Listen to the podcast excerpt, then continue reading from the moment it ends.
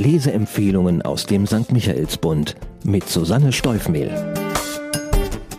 Heute habe ich das wundervolle Romandebüt der jungen Schauspielerin Bianca Navrat mitgebracht.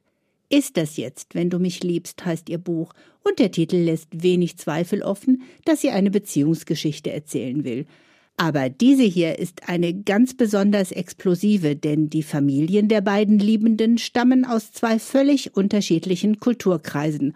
Und was hinter dem Modebegriff Culture Clash so alles stecken kann, wird in dieser Story ebenso glaubwürdig wie mitreißend und unterhaltsam erzählt. Die Autorin Viele werden Bianca Navrat vom Bildschirm her kennen. Die 1997 in Berlin geborene Schauspielerin wirkte in zahlreichen Serien, Fernsehfilmen und Märchenproduktionen mit und stand sogar schon mit der großen Judi Dench vor der Kamera. Six Minutes to Midnight heißt das Filmdrama, das in Großbritannien im März dieses Jahres Premiere hatte. Neben der Schauspielerei studiert sie Journalismus an der Dekra Hochschule für Medien in Berlin. Wie ihre Protagonistin Kinga ist Bianca Navrat die Tochter polnischer Eltern, die nach Deutschland auswanderten.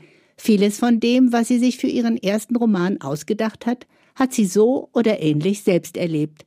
Was genau, bleibt aber ihr Geheimnis. Die Handlung.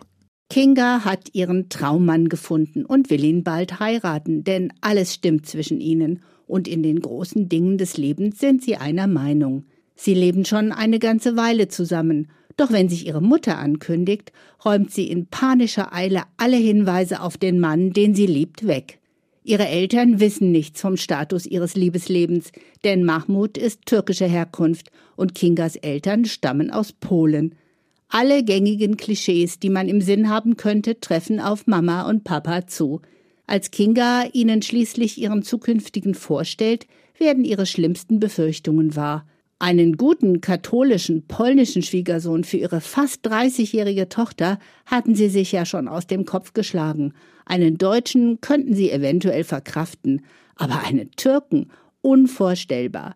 Sofort geistern Visionen von einer kopftuchtragenden, unterdrückten Tochter durch ihren Kopf, und sie setzen alles daran, Mahmud zu vergraulen. Doch der bleibt gelassen und stoisch, so sehr, dass man ihn nur bewundern kann denn die meisten hätten wohl schon bei der Hälfte der ihm entgegengeschleuderten Beleidigungen und Missachtungen Reißaus genommen. Spannungsfaktor. So richtig in Fahrt kommt die Handlung, als Kinga beschließt, Mahmud einer finalen Bewährungsprobe auszusetzen und ihn mit nach Polen zur Hochzeit ihrer Cousine zu nehmen. Was auf dieser Reise passiert, strotzt nur so vor Situationskomik und ist gleichzeitig eine hervorragende und präzise geschriebene Auseinandersetzung mit dem, was Kinga ihr Leben lang bewegt und belastet hat. War sie in Deutschland die Polin, so ist sie in der Heimat ihrer Eltern die Deutsche. Das typische Los von Migrantenkindern. Anders als Vater und Mutter, die sich bei der Ankunft sofort assimilieren, steht Kinga dem Weltbild ihrer Verwandten kritisch gegenüber.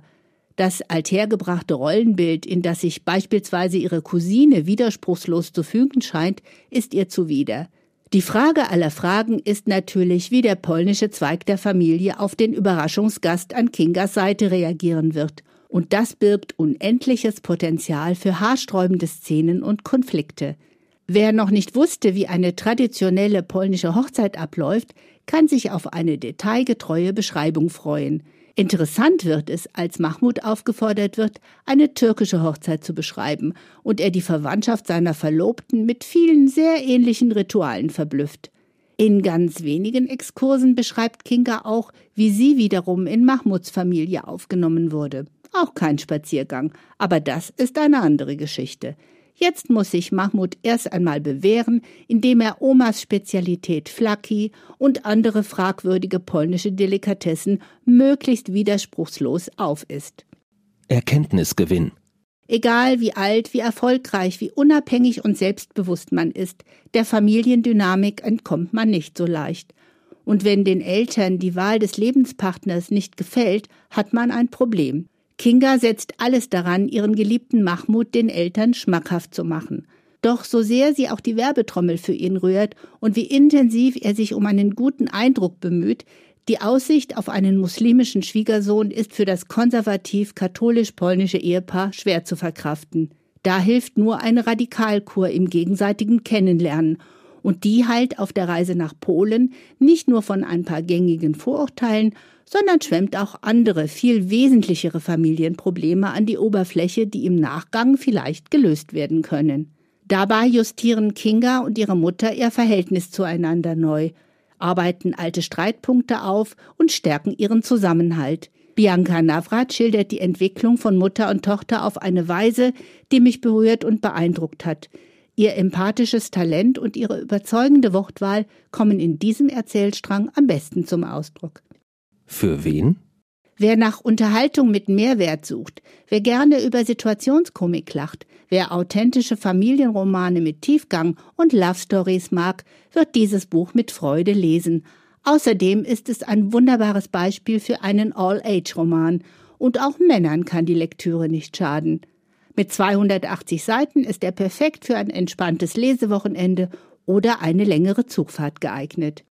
Zahlen, Daten, Fakten. Ist das jetzt, wenn du mich liebst, stammt aus dem ersten Programm des neu gegründeten Echo Verlages. Der Ableger aus dem mächtigen Verlagshaus HarperCollins startete im Frühjahr 2021 unter dem Motto Was wir lesen wollen. Echo verlegt ausschließlich Bücher von Frauen, deutschsprachige Stimmen ebenso wie internationale, Debüts und etablierte Autorinnen. Die Themen umfassen Familie, Heimat oder Herkunft, Liebe oder Verlust und Trauer. Auch die Leitung und das Lektorat des Verlages liegen in Frauenhand. Ich halte das Konzept für interessant und spannend, auch weil dieses Verlagshaus sonst eher für Frauenunterhaltung der trivialeren Art bekannt ist. Im Spätherbst erscheint bei Echo endlich eine Neuauflage des Klassikers Die Farbe Lila von Alice Walker. Bianca Navrat ist also mit ihrem ersten Roman in bester Gesellschaft. Kaufen kann man Ist das jetzt, wenn du mich liebst, zum Preis von 20 Euro in der Buchhandlung Michaelsbund in München oder online bestellen auf michaelsbund.de. Ein Buch, ein Podcast aus dem katholischen Medienhaus St. Michaelsbund, produziert vom Münchner Kirchenradio.